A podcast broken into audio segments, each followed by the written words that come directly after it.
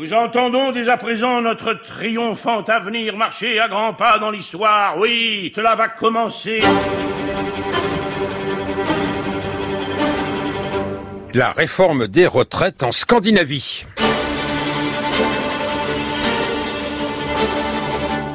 À quoi pourrait bien ressembler le Danemark de 2020 Le concept généreux d'État-providence a été le fondement de la perception de nous-mêmes et nous pouvons à juste titre en être fiers. Nous voulons créer les écoles les plus performantes du monde. Mais comment pourrons-nous les financer? On ne peut plus payer certaines choses. Nous devons revoir la période de pré-retraite et la diminuer, oui? Vous ne touchez pas là aux droits fondamentaux de l'État-providence? Euh, Il faudrait faire attention à cette formulation. Parce que t'as l'air de considérer les pré-retraités comme un poids pour la société. ouais, j'ai entendu que ça sonnait pas bien. Oui? Peut-être aurez-vous reconnu Borgen, le, le château, le siège du Parlement, au Danemark, série télévisée bien connue. L'État-providence, c'était la sécurité du berceau au tombeau.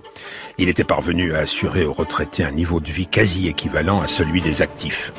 En moins d'une génération, les salariés scandinaves ont cependant fini par être convaincus que leur système de retraite ne serait plus tenable à l'avenir. L'argument démographique a pesé lourd dans leur changement d'attitude. Le ratio population active, population pensionnée se détériore en effet. Peut-être les salariés auraient-ils consenti à une augmentation de leurs cotisations, mais un autre argumentaire leur a fait valoir qu'il fallait contenir les charges sociales comme les dépenses publiques afin de rester compétitifs. En Scandinavie, comme dans les autres pays développés et mûrissants, l'appel à la responsabilisation individuelle a donc été entendu. La retraite par capitalisation personnelle a gagné en importance. Les sociodémocrates qui occupent traditionnellement le haut du pavé dans cette partie de l'Europe sont pour beaucoup dans cette évolution qui rejoint par ailleurs les recommandations pressantes des institutions internationales et de l'Union européenne. Néanmoins, en Suède particulièrement, l'attention la plus grande a été donnée à la recherche longue et patiente du consensus. Un groupe des pensions assure le suivi de la réforme. Il est composé de tous les partis et des syndicats aussi, mais il exclut jusqu'ici l'extrême droite nationaliste. Or, celle-ci, une fois la page des retraites apparemment tournée, a imposé à l'agenda politique le sujet de l'immigration. Comment expliquer le passage d'une priorité à l'autre? C'est le sujet le plus difficile peut-être de notre émission. Une hypothèse. Quand la cohésion sociale repose moins qu'auparavant sur la solidarité, on est tenté de la fonder sur l'identité culturelle, voire ethnique, et de nouveaux entrepreneurs politiques ont vite fait de vous entraîner sur ce chemin.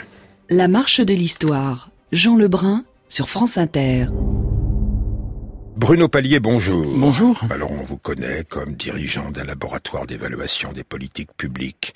Des petits que sais-je très précieux, la réforme des systèmes de santé et la réforme des retraites. On sait moins que vous parlez le danois et le suédois pour enseigner dans les universités de Scandinavie, non? Non, non, non.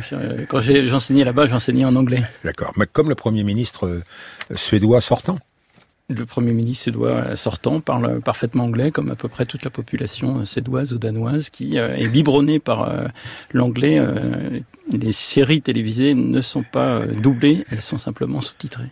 Et pourtant, c'est un ouvrier. C'est quand même une spécificité qui demeure en Scandinavie. Il peut y avoir des ouvriers au Parlement et au gouvernement. Il peut y en avoir, tout ce qui devient assez rare chez nous. Alors, juste... Et des femmes. un mot. Chaque pays même si tous les sillons sont en train de converger sous l'influence des institutions internationales et européennes, chaque pays garde en matière de retraite son sillon historique. Alors, les Français vont être étonnés si vous leur dites et redites, nous sommes dans un système bismarckien. Oui, on peut dire ça, on peut dire un système bismarckien, euh, en référence au fait que Bismarck, le chancelier Bismarck, est le premier en Europe à avoir rendu obligatoire ce qui s'était développé un peu partout euh, dans les pays qui s'industrialisaient, en Grande-Bretagne, en France avec les sociétés de secours mutuels et en Allemagne avec les Hilfkassen. Bismarck a généralisé et rendu obligatoire les assurances sociales, qui sont les mécanismes au cœur de notre sécurité sociale aujourd'hui et qui n'ont pas beaucoup changé dans leurs principes, c'est-à-dire euh, on paye des cotisations sociales sur son salaire, en échange de quoi on a la garantie qu'on touchera un revenu si l'on ne peut plus travailler de façon façon temporaire, on est malade, euh, ou on est au chômage, ou bien de façon euh, définitive, euh, on part à la retraite. Ça, c'est les assurances sociales et c'est ce qu'on appelle parfois les systèmes bismarckiens en référence à, l'action du, du, chancelier. Le montant des retraites étant assez largement proportionnel au salaire passé. C'est un des principes, hein, le principe de la contributivité, où les Allemands parlent de equivalence principe. Hein, c'est j'ai le plus possible autant et à proportion de ce que je gagnais en montant de salaire et surtout aussi du montant de, et de la durée des, des cotisations. La Suède suit un autre sillon historique, Beveridge. Alors Beveridge, rapport Beveridge, 1942. Oui, euh, l'histoire de Beveridge est intéressante. Hein. C'est un, haut fonctionnaire qui euh, s'est beaucoup investi dans les questions de politique sociale dans l'entre-deux-guerres, euh, qui s'est fait une réputation, qui a essayé de, d'apporter des améliorations au système, mais qui était opposant à Churchill. Et Churchill, pour s'en débarrasser entre guillemets pendant la pendant la guerre, lui confie une mission, une commission. C'est dites-nous comment réformer le système britannique de politique sociale. Et il pensait le mettre à part euh, sur une commission technique. En fait, euh, Beveridge va publier un rapport euh, qui s'appelle euh, Les politiques sociales et leurs services associés, publié en 1942, qui va avoir d'abord un, succès euh, énorme puisqu'il va s'en vendre beaucoup lors de sa publication et surtout un succès politique puisqu'il va définir, je dirais en positif, les, raisons pour lesquelles on menait cette guerre. On mène cette guerre pour garantir à tous le mieux-être, une vie décente, ce que en français on appelait les jours heureux dans le, le rapport du Conseil national de la résistance, mais Beveridge a vraiment porté un souffle fort qui entraînait euh, les mobilisations, pas seulement pour battre euh, les nazis, mais aussi pour installer un nouveau monde. Un revenu à tous. L'idée, c'était que du berceau jusqu'à la tombe, from cradle to grave, euh, tout le monde puisse bénéficier euh, d'un revenu en cas de, de difficulté et qu'il fallait aussi euh, éliminer de la surface de la Terre les difficultés les plus graves comme l'ignorance, la faim, le fait de ne pas avoir de, de toit et aussi le chômage.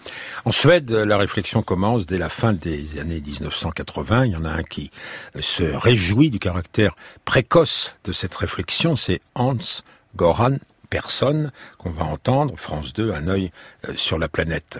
Alors, Hans Goran Persson a été chef du Parti social-démocrate. Il faut savoir que le Parti social-démocrate suédois, il lui est arrivé d'être dans l'opposition. Il a repris le pouvoir euh, en 93-94. Goran Persson était ministre des Finances. Puis, euh, pendant une dizaine d'années, Premier ministre, c'était le moment où la Suède venait d'adhérer à l'Union européenne comme la Finlande et il entendait les recommandations de l'Union européenne. Attention, l'endettement, l'endettement, c'est une catastrophe et le, la dette publique doit être jugulée. Ceux qui sont endettés ne sont pas libres. C'est valable pour les individus, pour les familles, pour les entreprises et aussi pour les États. Il faut le comprendre et particulièrement dans une économie mondialisée. Donc vous diriez que les dirigeants français et européens sont trop timides avec leurs réformes Oui, ils le sont, parce que qu'ont-ils devant eux? La question des retraites. En France, par exemple, vous devez réformer votre système de retraite. Si vous ne le faites pas, vous aurez un conflit permanent et de plus en plus important entre les retraités et les actifs qui cotisent pour les pensions. Et si j'ai un conseil pour mes anciens collègues, faites-le le plus vite possible avant qu'une majorité de l'électorat ne dépasse la cinquantaine.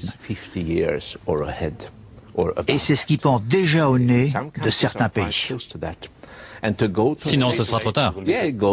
Oui, ce sera trop tard. Vous n'avez pas besoin d'être un génie pour comprendre que dans une campagne électorale, les 50 ans et plus, si vous leur annoncez une réforme des retraites, vont espérer une augmentation des pensions. Alors qu'honnêtement, on doit les baisser. Et si vous n'y arrivez pas, le marché et l'économie mondialisée vous puniront. Et vous serez acculé comme nous l'avons été au début des années 90.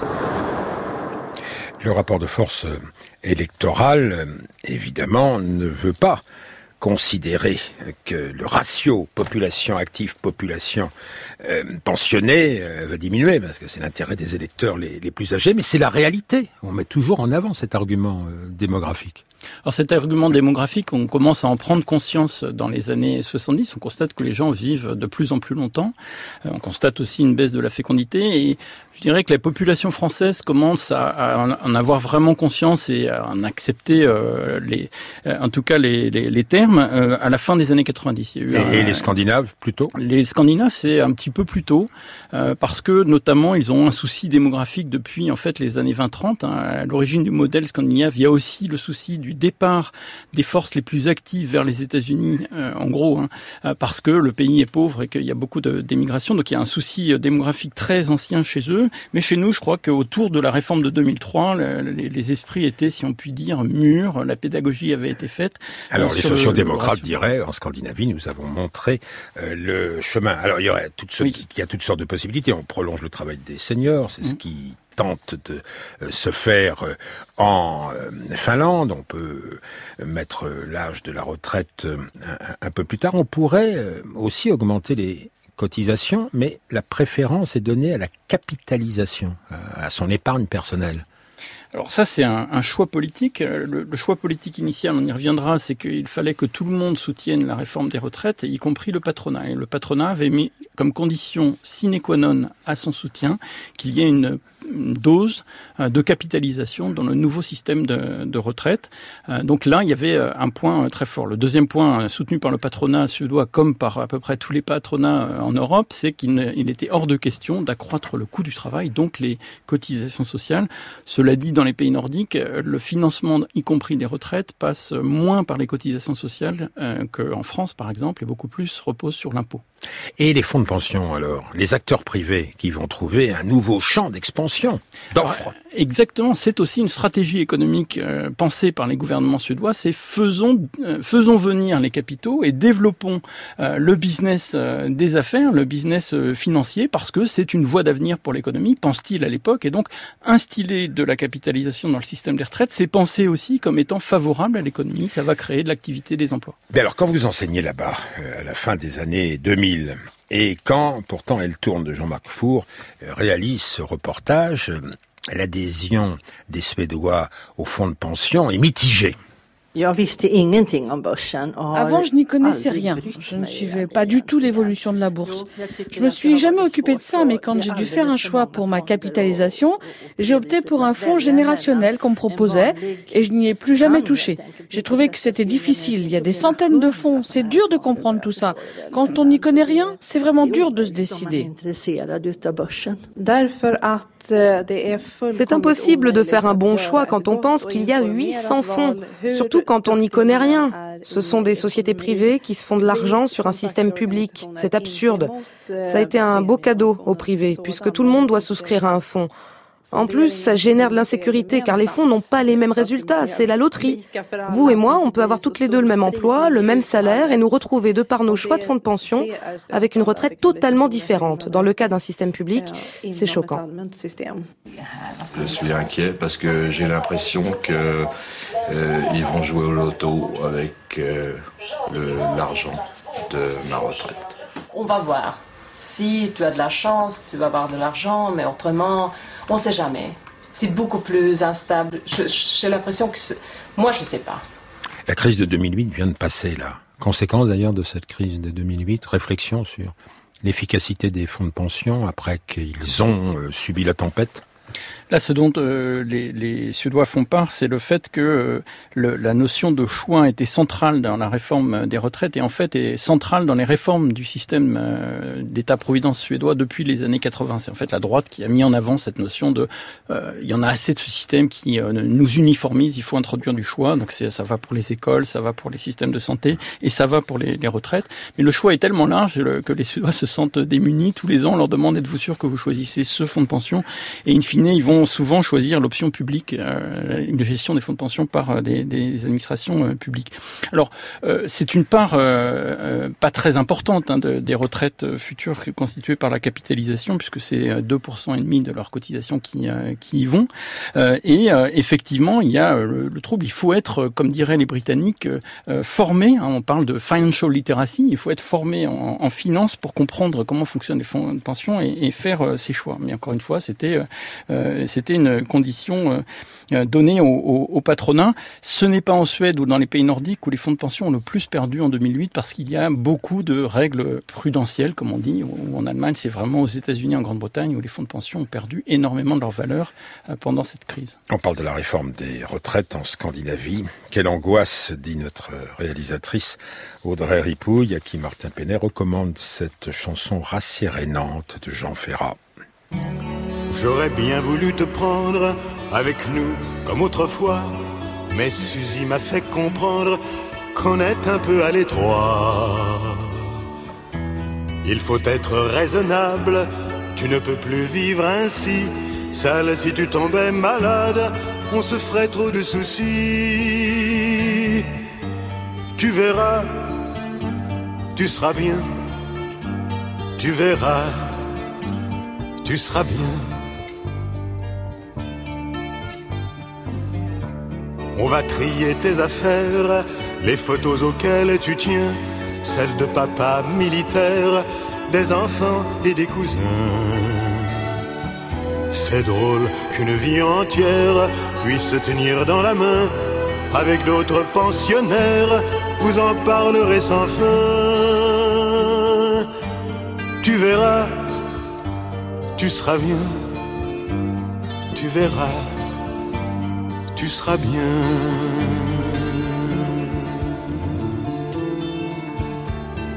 La marche de l'histoire, Jean Lebrun sur France Inter. Oui, mais comment payer nos retraites et nos maisons de retraite? Question à Bruno Pallier, auteur notamment, que sais-je, presse universitaire de France, de la réforme des euh, retraites. On met l'accent aujourd'hui sur la Scandinavie. On pourrait dire un, mot du Danemark euh, à cause de la série Borgen et puis aussi de l'admiration que Emmanuel Macron a pour le système euh, danois comme ça par SMS, on est licencié dans la journée, mais on peut retrouver du travail dans le mois qui suit, euh, paraît-il. Le, feuilleton euh, Borgen, vous, ne l'aviez pas vu là-bas, il n'était pas encore tourné. Et vous l'avez vu ici? Non. Alors on est donc au Parlement. non mais bah, vous êtes un expert, alors vous comprenez, vous, vous, vous regardez pas les, les, les, les séries télévisées. Euh, on est avec une première ministre. Euh, cette première ministre est membre du Parti social-démocrate. Euh, et le premier, enfin l'épisode dans lequel nous sommes est intitulé Le dernier prolétaire, parce que le ministre des Affaires étrangères, ce vieux chef du, du Parti social-démocrate, est, est, un prolétaire. C'est ça d'ailleurs l'idée hein, en Scandinavie, l'intégration sociale. L'idée euh, véritable du, euh, à la formation du Parti social-démocrate, c'est euh, le parti ouvrier qui deviendra le parti du peuple. C'est vraiment, on part des ouvriers et on arrive à former un parti qui représentera l'ensemble de la nation. Mais est-ce que vous n'avez pas une vision un peu archaïque, Bruno Pallier? C'est en tout cas ce que les jeunes du cabinet disent aux vieux chefs. D'abord, nous voulons aménager la pré-retraite, tu t'y opposes, et ensuite tu veux bien quand même. Excuse-moi, mais je me bats pour trouver une solution décente et résoudre une situation qui nous pose problème. Enfin bon, ce que Perney cherche à démontrer, c'est que le syndicat c'est une chose, la population danoise en est une autre. C'est elle notre principale préoccupation. La population danoise n'est pas seulement composée de hauts fonctionnaires et d'anciens universitaires comme Perney et toi. Il y a des gens fragiles dans cette société pour lesquels dont la situation est notre première préoccupation dans notre parti. Je crois que tu décris un Danemark qui n'existe plus, Björn. Qu'est-ce que tu veux dire? Je pense que les personnes dont tu parles pourraient très bien se contenter de la retraite anticipée et de l'allocation temporaire d'attente. Ta relation avec la pré-retraite est purement sentimentale parce que tu as participé à son élaboration Je ne vois au sein pas ce qu'il y a de sentimental à vouloir protéger les plus fragiles. Très bien, nous en reparlerons plus tard. Mais je peux te dire que nous sommes plusieurs dans ce parti à penser que tu places la cible au mauvais endroit que ce n'est pas en phase avec notre époque, la fiscalité, ni même les aspirations. Il est grand temps de rétablir la discipline au parti et d'y mettre de l'ordre. Bon, ben, le vieux chef, il va pas réussir à, maintenir euh, la discipline. Il est trop sentimental. Oui, on entend bien un débat qui, parcourt les partis sociodémocrates en, en gros euh, nordiques, mais aussi euh, anglais euh, et américains dans les années 90. C'est est-ce qu'il faut faire bouger les lignes pour correspondre aux mutations de la société?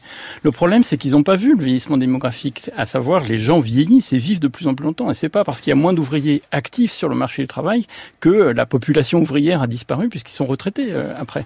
Et là, il y a une erreur de calcul sur ce qui compose véritablement l'électorat à ne se focaliser que sur les nouvelles activités, euh, la désindustrialisation, qui sont aussi des phénomènes euh, tout à fait vrais, mais qui ont peut-être biaisé, euh, biaisé la, vision de la transformation de la société. Par ailleurs, une petite remarque, hein, quand l'un des jeunes dit il y a ces deux choses, les syndiqués et la population, un des buts des, des partis sociodémocrates et du syndicalisme dans ces pays-là, c'est d'être un syndicalisme unifié et qui syndicalise tous ceux qui travaillent. Et on a des taux de syndicalisation encore aujourd'hui bah, supérieurs à 70 voire 80% dans ces pays. Alors on n'a pas donné très précisément, c'est ma faute, euh, la date de, de, la réforme suédoise. Enfin, elle est très difficile à fixer parce que j'ai dit le début de la réflexion c'est 1988, mais la fin? Alors la fin, euh, l'idée, c'est qu'il n'y a pas de fin de cette réforme puisqu'elle est euh, euh, continuellement en adaptation puisqu'il y a des mécanismes d'ajustement automatique. Il reste que ce qui est assez intéressant, c'est qu'il mais quand même ça passe au Parlement. Ça passe au Parlement en 94 et en 98. vraiment, vraiment, ça se met en place en 98 avec l'idée que le, le, phasage, si vous voulez, l'entrée dans le nouveau système sera terminée entre 2005 et 2015. Donc vous voyez, c'est du temps long. Et ce qui est assez intéressant, c'est de comparer le rythme français et le rythme suédois, puisqu'on a en 88 l'annonce en Suède qu'on va mettre en place une commission qui va réfléchir à la réforme des retraites. Et en 88, c'est le moment où Michel Rocard euh, commande un livre blanc sur les retraites. Et donc, euh, le point de départ est le même. Nous, on va multiplier les réformes. Je les avais notées puisque personne l'avait annoncé c'est ce qu'on a fait. 93, 95, 2003, 2007, 2010, 2013, 2017. Et donc, euh, bien, enfin, 2017, on, on l'annonce et 2019. Donc, on a multiplié les réformes, ce qui a inquiété la population. Et les Suédois prétendent, eux, en avoir fait une seule, mais une grande, systémique et consensuelle. Et donc, de 88 à 94, la commission, qui deviendra le groupe des retraites, réfléchit, se met d'accord jusqu'à atteindre le consensus. Ils attendent d'avoir un consensus. Euh, Alors, de le groupe des retraites euh, rassemble euh, la quasi-totalité, sauf l'extrême droite nationaliste des partis politiques, et puis aussi les forces syndicales, et sa présidente en a été longtemps, Anna Adborg, que voici. Ça a pris un temps fou. Si on avait su au départ combien ce serait difficile, on ne se serait pas lancé. Il faut avoir l'idée, se mettre d'accord, avoir le vote des Suédois, organiser les changements. Heureusement qu'on était inconscient, mais la question des retraites exigeait ce consensus. Ça n'a pas été facile de se mettre d'accord. La droite et la gauche ne voulaient pas les mêmes choses. La droite voulait plus de capitalisation dans le système et la gauche plus de redistribution pour les chômeurs ou les plus fragiles. Et c'est euh, sans fin, disiez-vous. Euh, mais chaque année maintenant, celui qui a plus ou celle qui a plus de 26 ans euh, reçoit par courrier l'état de sa situation très angoissante, dit Audrey Ripouille. Vous allez reconnaître d'ailleurs l'interlocuteur français là qui parle. Les Suédois reçoivent tous les ans une enveloppe orange dans laquelle il y a leur situation au regard de la retraite, année après année, et en fonction d'un certain nombre d'hypothèses économiques. Ce qui fait que euh, les Suédois sont tous individuellement concernés euh, par leur projet de retraite. Je pense que c'est une idée que nous retiendrons. Vous avez reconnu? Oui, c'était François Fillon, je crois. Oui. Euh, dans votre réalisatrice dit angoissant. L'idée, je ne sais pas si ça a bien réussi, mais l'idée était au contraire de lever les angoisses pour euh, être en toute transparence et permettre aux, citoyens suédois de savoir chaque année où ils en sont en matière d'accumulation de leurs droits en retraite, de façon à, à anticiper s'il fallait travailler un peu plus, mettre plus de côté, etc. Et je crois que ça a permis en tout cas une appropriation euh, de, de, la retraite et ça a aussi forcé le gouvernement et l'institution en charge de la retraite à se forcer à être simple et compréhensible. C'est-à-dire qu'il fallait tous les ans donner voilà vos droits, voilà ce que vous toucherez à la retraite et expliquer comment c'était calculé. Mais si j'ai bien lu quand même la réforme des retraites, vous laissez entendre qu'en Scandinavie aussi, euh, les modifications euh, amènent euh, le, risque d'inégalités grandissantes, notamment vis-à-vis -vis des femmes, notamment vis-à-vis -vis des travailleurs dont la carrière a été en dents de scie, et qu'au total, on peut s'attendre à une baisse quand même. Alors, c'est deux choses différentes. Alors, et non seulement on peut, mais les retraites ont baissé, euh, notamment en Suède, du fait de, la réforme. Quant à savoir si, elles ont, si la réforme a accru les inégalités, euh, je ne pense pas, euh, au, vu des, des travaux que, que je connais, dans la mesure où ils ont essayé de rendre explicites les risques d'inégalité à la retraite, tous les risques que vous avez cités, les, interruptions de carrière pour les femmes, du temps partiel pour les femmes, les interruptions de carrière pour les plus précaires et d'autres situations, mais de prendre en compte ces situations et de donner des couronnes mises dans, au compte des personnes qui subissaient ces, ces difficultés-là, de façon à ce que, au moment de la retraite, elles ne se retrouvent pas avec des revenus, revenus très inférieurs aux autres. En tous les cas, ce que je sais, c'est que l'écart, par exemple, entre les hommes et les femmes à la retraite en France, il est deux fois plus élevé que sur le marché du travail, alors qu'en Suède, l'écart est un petit peu réduit entre les hommes et les femmes à la retraite par rapport à ce qu'il est sur euh, dans la vie active. Je vous crois, Bruno Palier, puisque vous êtes expert. Mais maintenant, vous allez quitter votre casquette d'expert et essayer de répondre à cette question que je posais au début de l'émission.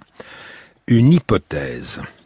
Pourquoi est-ce qu'on est passé euh, en Scandinavie euh, au sujet numéro un de l'immigration? Pourquoi l'immigration a-t-elle pris une telle place dans les débats?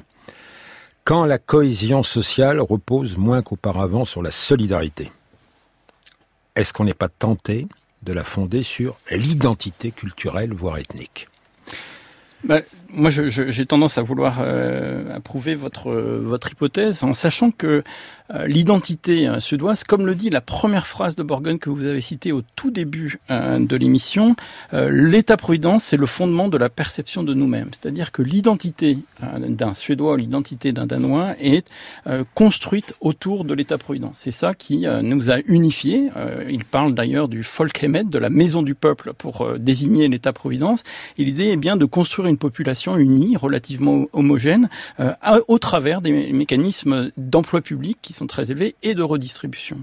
Simplement, comme je le rappelais tout à l'heure, dans les années 80-90, la droite euh, donne des coups de bélier dans le modèle euh, en disant on n'a pas assez de choix, on n'a pas assez de différenciation, j'en ai assez de faire la queue avec les autres euh, au système de santé, je voudrais que mes gamins aillent dans une meilleure école, je veux pouvoir choisir. Et la droite accède au pouvoir sur ce thème-là et introduit la possibilité de choix par le biais d'écoles privées, par le biais de systèmes de santé privés, par le biais de, de, de, et des choses comme ça qui deviendront euh, les fonds de pension. Et quand personne reprend le pouvoir, euh, quand les sociodémocrates reviennent au pouvoir, il persiste à cette idée de choix. Et c'est ça qui crée les inégalités. Hein. C'est le fait de pouvoir euh, choisir son école pour son gamin, parce que ceux qui choisissent les écoles, c'est pas tout le monde. C'est les classes euh, les mieux rémunérées. Et donc vous avez, vous commencez à avoir effectivement des fractures au sein de la société, plus la possibilité d'embaucher des personnes pour faire votre ménage, qui est vraiment contraire à une tradition suédoise. C'est tout le monde fait son ménage, par exemple. Hein.